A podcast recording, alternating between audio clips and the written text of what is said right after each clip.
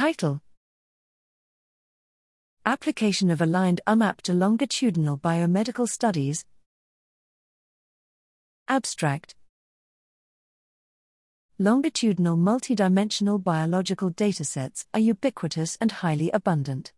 These datasets are essential to understanding disease progression, identifying subtypes, and drug discovery.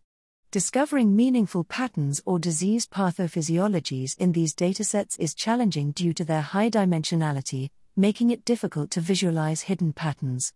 Several methods have been developed for dimensionality reduction, but they are limited to cross sectional datasets. Recently proposed Aligned UMAP, an extension of the UMAP algorithm, can visualize high dimensional longitudinal datasets.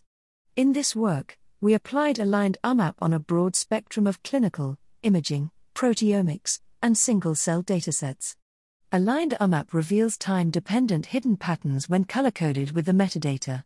We found that the algorithm parameters also play a crucial role and must be tuned carefully to utilize the algorithm's potential fully.